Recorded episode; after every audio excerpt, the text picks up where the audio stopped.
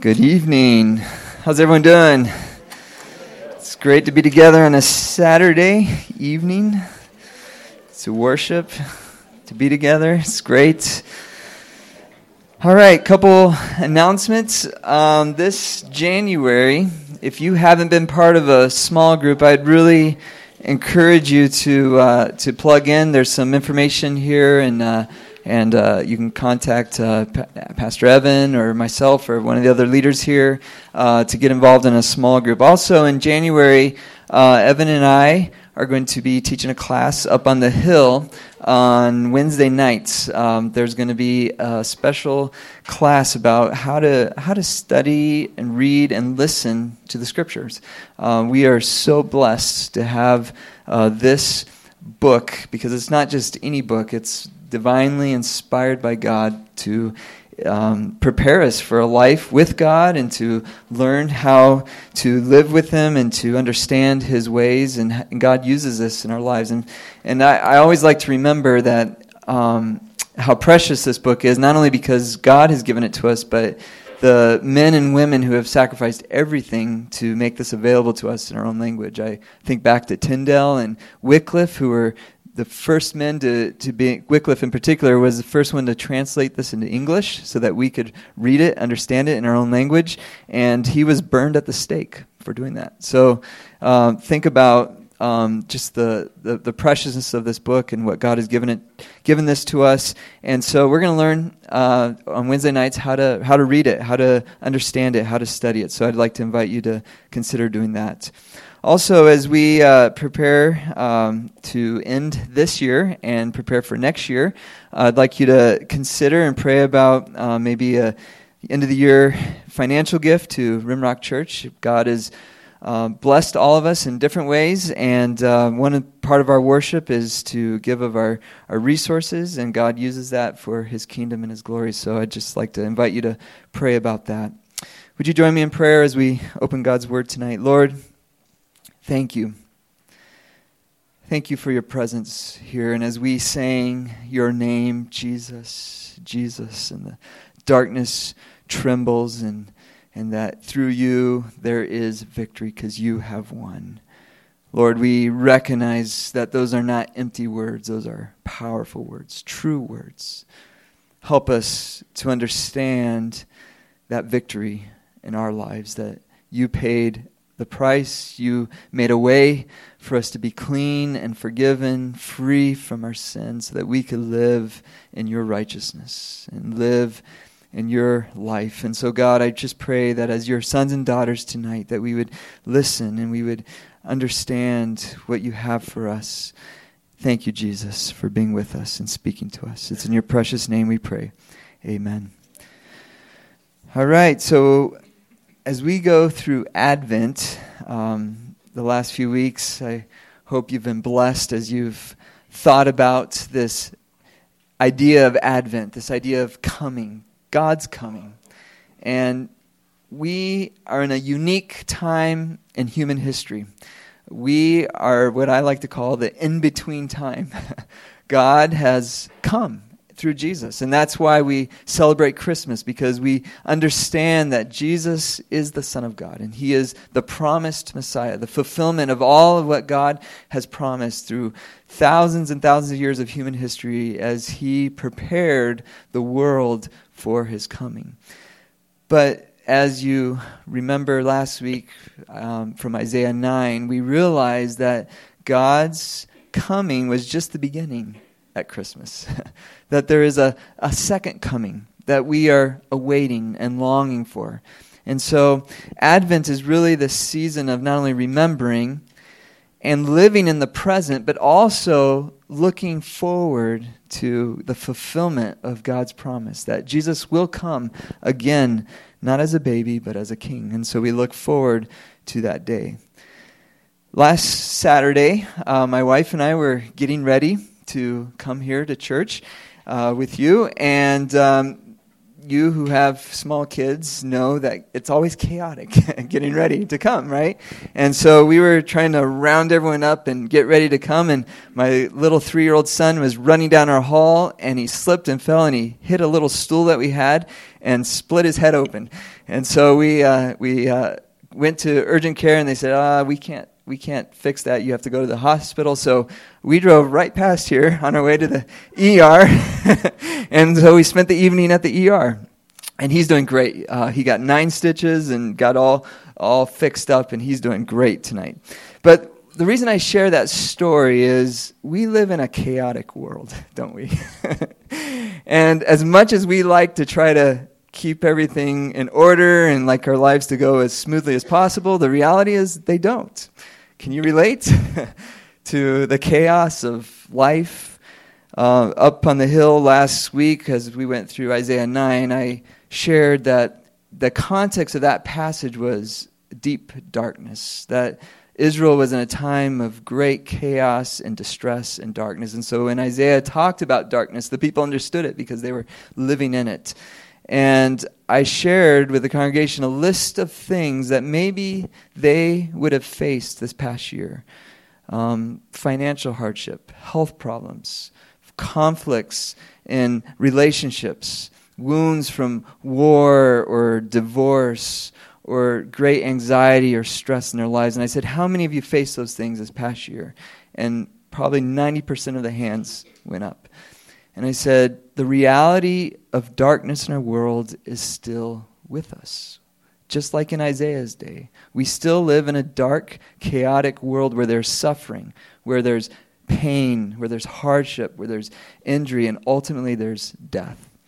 And so the Bible is written in a way to help us realize the darkness. And I shared with the church that that we like to cover it up. We don't like to recognize the darkness, that we, we, we try to pretend it's not there. But to understand the story of the Bible, we have to understand the reality of our condition, that there is great darkness. But what did Isaiah say? There's a light that is dawning, right? The light has come. And we believe Jesus is the light of the world, and he has come, and he's made a huge difference. But maybe it's not the difference that we sometimes expect, because we sometimes come to Jesus thinking, okay, now my life's going to be perfect and everything's going to go smooth and right. But that's not what Jesus promised. He said, in this world you will have trouble. But what he did promise is that he would begin to transform our hearts. And he would do it through what he did on the cross and the resurrection, where our hearts would be made new. And so what the prophets said in Ezekiel and Jeremiah is that God would take our heart of stone and he would give us a heart of flesh, and that he would inscribe his laws and his ways onto our hearts, and that he would begin to dwell with his people. And so what did Jesus do by coming as the light of the world? He began a revolution of our hearts, where we began to realize that he is Lord and King, and we began to realize that we could live with him as his sons and daughters. And so God began a change. His kingdom began established in our hearts. And that's why when he said, people said, where's your kingdom? And Jesus said, don't look. It's not over there. It's not over here. It's within you. It's inside of you. And so this light that has begun to be birthed in our hearts. And so what we have to ask ourselves is, where is the peace? And that's the theme tonight in Advent, is peace. Peace. So if Jesus is the light, if he is the bridegroom as we began this series, and if he is our hope because of the resurrection, and he is ultimately the gift, then we have to ask, where is the peace? Where is the peace? Through the storms, through the darkness, through the difficulties that we will face in this world, how will we live in peace? Luke chapter two, as the angels came to the shepherds, they had a message. And what was their message? Glory to God in the highest heaven, and on earth peace to those on whom his favor rests. And so Jesus promised peace, and God proclaimed peace on earth. And so the question that I'm posing for us tonight to hear from God's word tonight is, in this in-between time, Jesus has come, and we're looking forward to the day when he will come as the Prince of Peace to bring, as we read in Isaiah nine, his government and his righteousness and his justice and his glory onto this earth, and everything will be made right again. And the Bible tells us every tear will be wiped away, and there will be no more pain, there will be no more death. Amen? We look forward to that day. But here's here's what we have to hold on to. How do we live in the in-between time? And peace is a huge part of that. A huge part of that. So would you turn with me to John chapter fourteen in verse twenty-five, and, and I would really encourage you to read the whole context of this passage. Uh, something we're going to learn on Wednesday nights with Evan and, and myself is that the context of a passage determines its meaning. And so Jesus, he's he's telling his disciples that he's leaving, but he's going to come back, and so he's talking about this in-between time. And this is when he comes and gives this incredible promise in verse twenty-five of chapter fourteen. You can follow in your Bibles or you can follow on the screen. And he says, "All this I have spoken while still with you. But the Advocate, the Holy Spirit, whom the Father will send in my name, will teach you all things and will remind you of everything. I have said to you, peace I leave with you. My peace I give you. I do not give to you as the world gives. Do not let your hearts be troubled, and do not be afraid. You heard me say, I am going away, and I am coming back to you." Praise God for his word.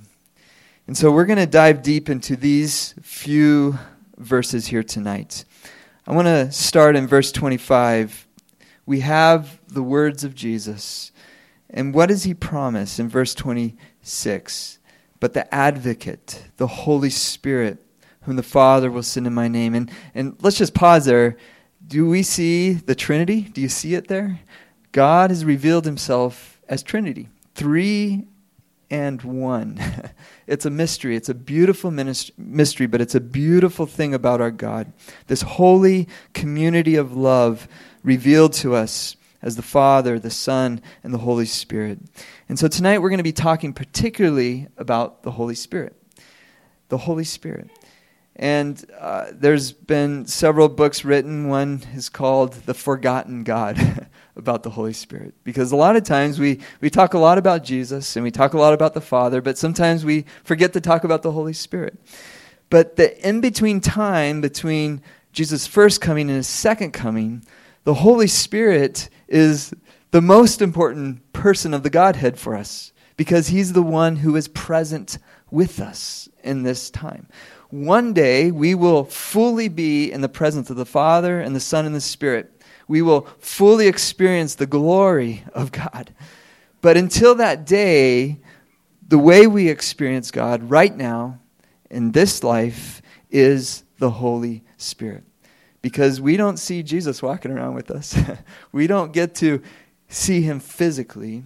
But he is promising that his presence will be with us through the person of the Holy Spirit. And so this is key. This uh, past week, I, I went to an event with my um, oldest son, and, and there were some other parents there, so I started struck up a conversation with a guy, and and I was asking him what he did, and he said, I, I, I work at the Air Force Base. I'm, I'm in the Air Force. So I said, so are you a, a pilot?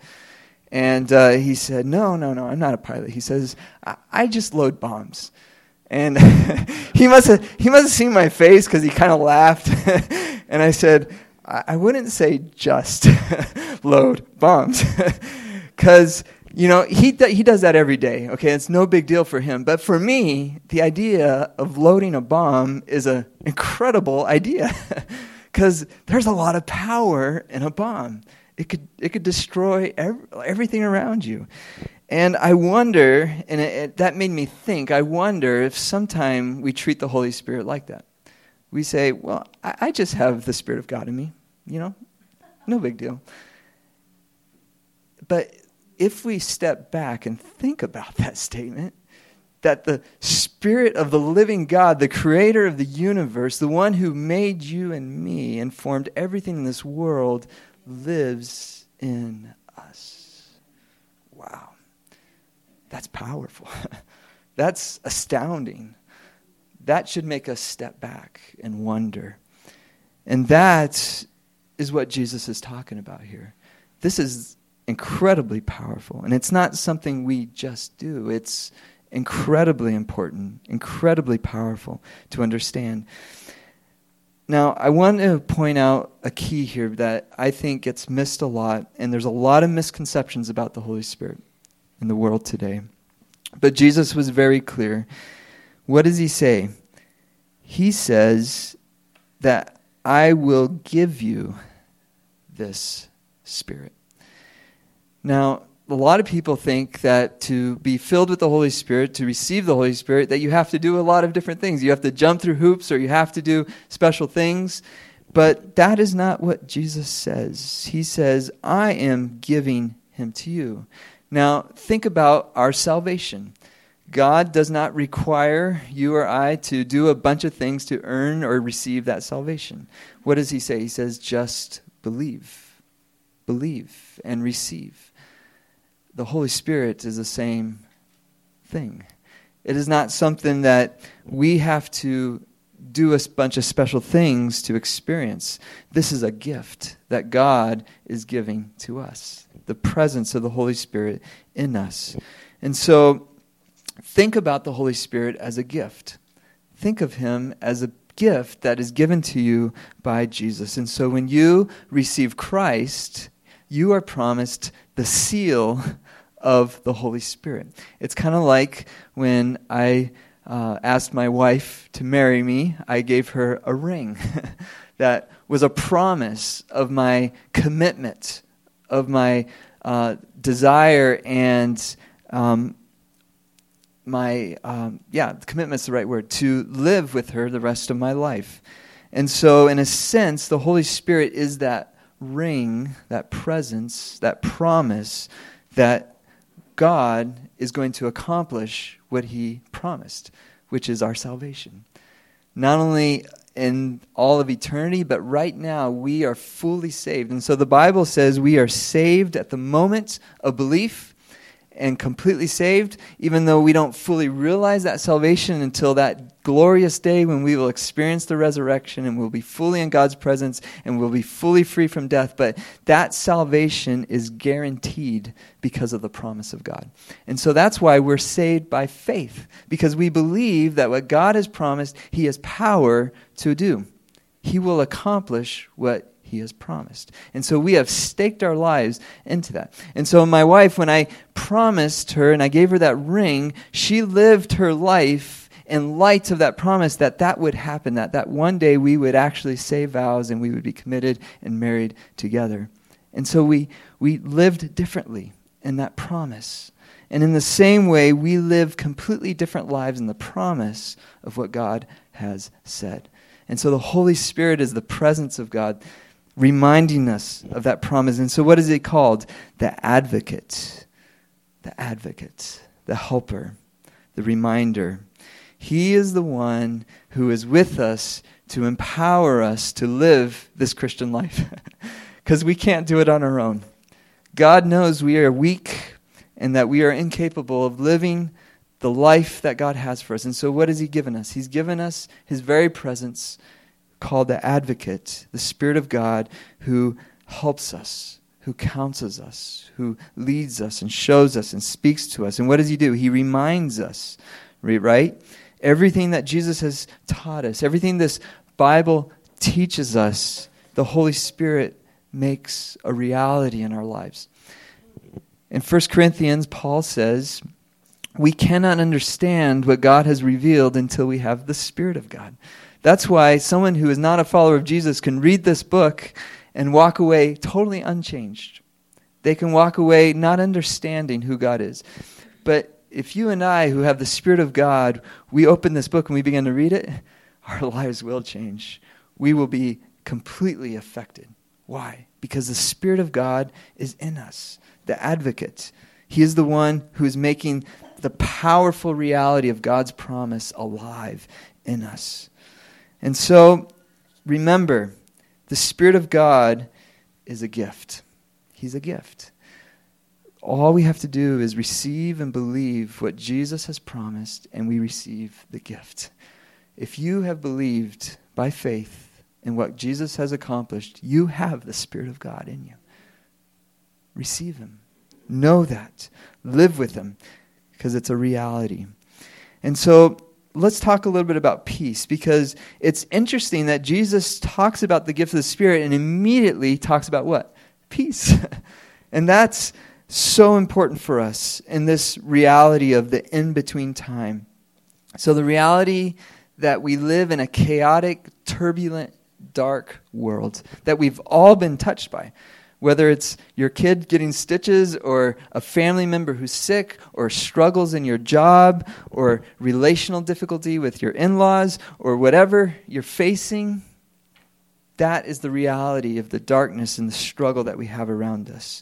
And so now that we know that the Spirit of God is within us and we have this promise that Jesus is coming back and is going to make all this world right again, how do we live in this peace that Jesus promises? And that's my prayer tonight, is that we would be encouraged to know what's possible. What's possible for us right now to live in this peace. And so Jesus says, "Peace I leave you, my peace I give you." Now, it's really important we understand this word peace isn't just the absence of hardship or difficulty. It's actually a new reality of wholeness, completeness, fulfillment. The the Hebrew root shalom, it, it's a much bigger word than just um, freedom from hardship. It's actually all the pieces coming together in a right way. It, it, it's the it's the the place of knowing that that everything's going to be okay. That that that you're whole. You're complete. The pieces are together. And so this peace, this completeness, this wholeness is what Jesus wants to leave with you. It's what he gives to you.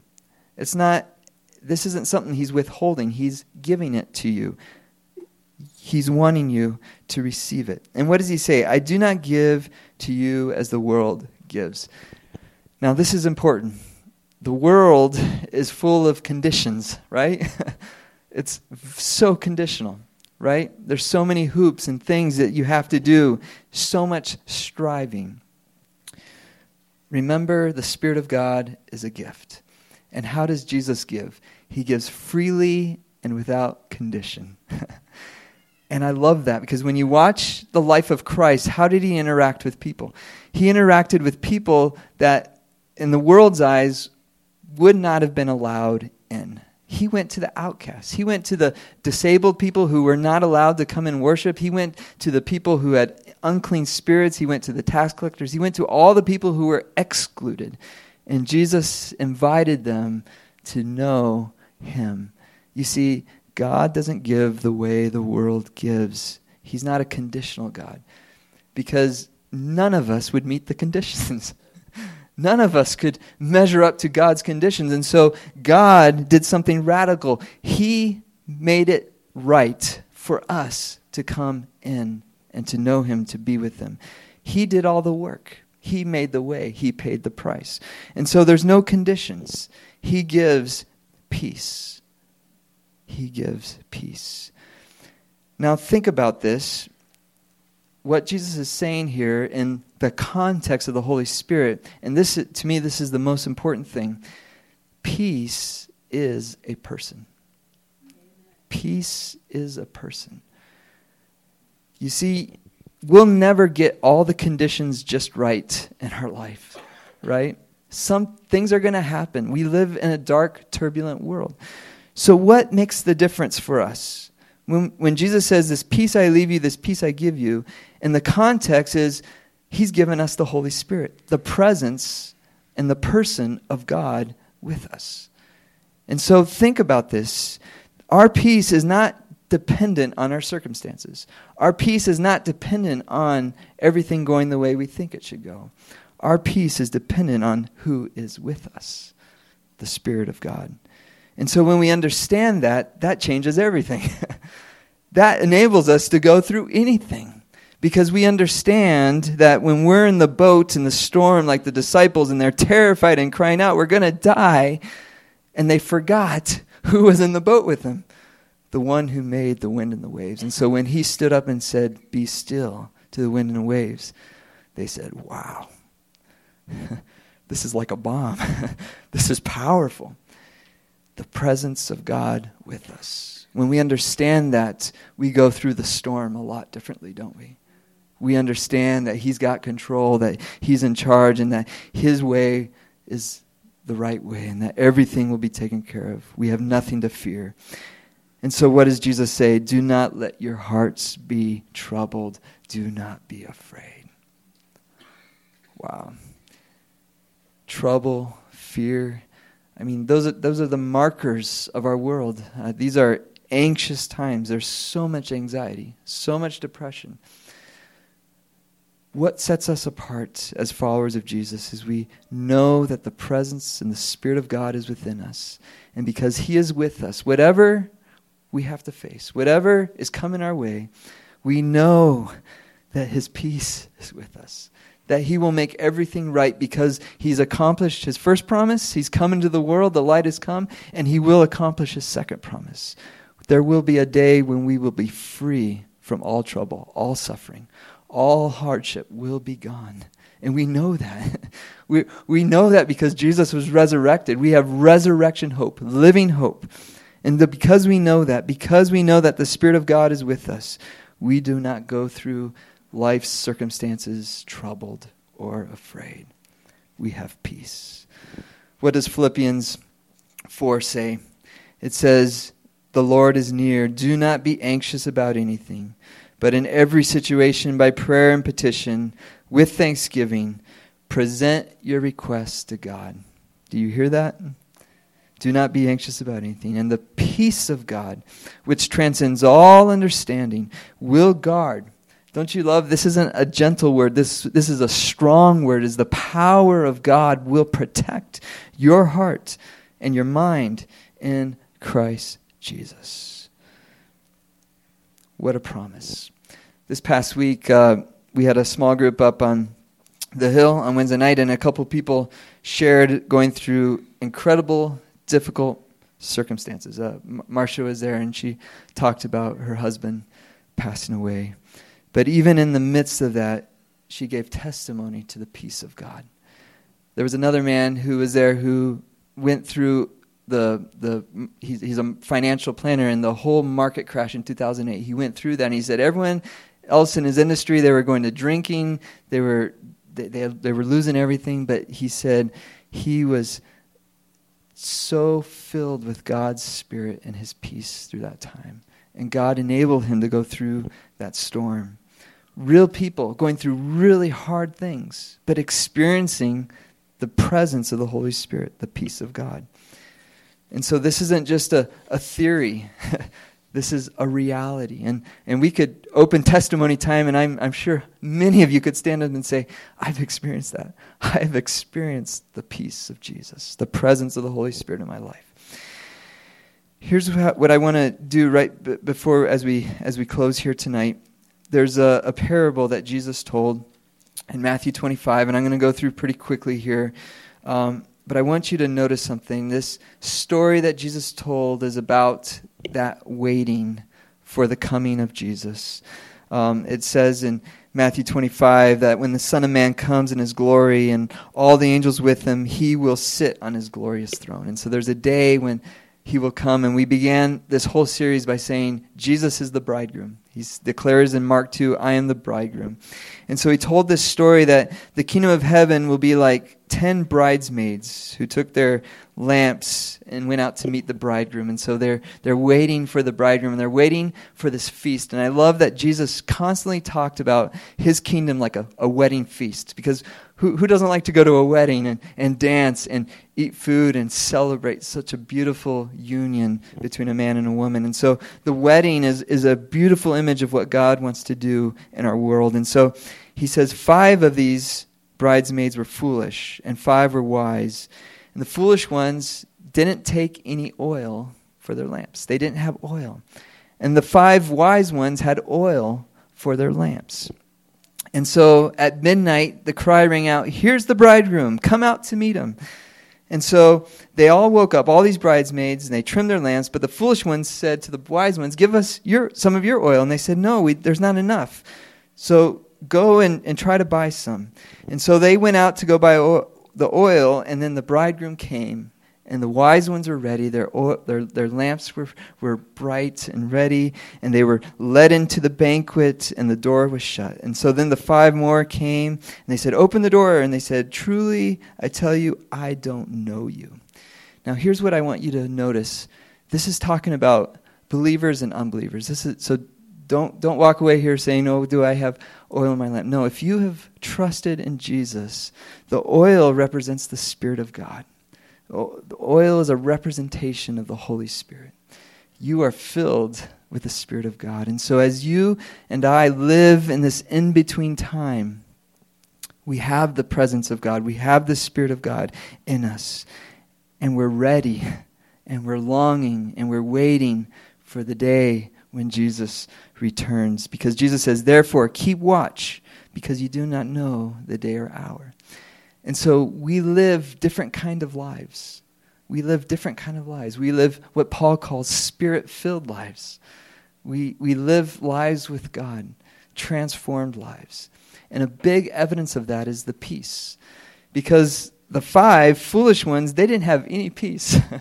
They're rushing around saying, "What do I do?" And they went out to go try and buy it on their own. And and we know that there's no way to God through our own efforts. It's not possible. We have to receive the oil from God. God gives it to us, and we have it, and we're ready. And with that comes incredible peace. And that's what I want to encourage you with tonight, is that peace is a person. God is with you. He's with us. His Spirit is with us. And so where is the peace? It is with God. And I want to close as the worship team comes up, Uh, reading a, a Christmas hymn, but I, but I think it captures the spirit of the Advent. It says, "Come, thou long-expected Jesus, born to set thy people free. From our fears and sins release us." You, you, you hold on to that promise. "Let us find our rest in thee. Israel's strength and consolation, hope of all the earth, thou art. Dear desire of every nation, joy of every longing heart. Born thy people to deliver, born a child, yet a king. Born to reign in us forever, now thy gracious kingdom bring. By thine own eternal Spirit," this eternal Spirit of God living in you, "rule in our hearts alone, by thine all-sufficient merit. Raise us to thy glorious throne, by thine all-sufficient merit. Raise us to thy glorious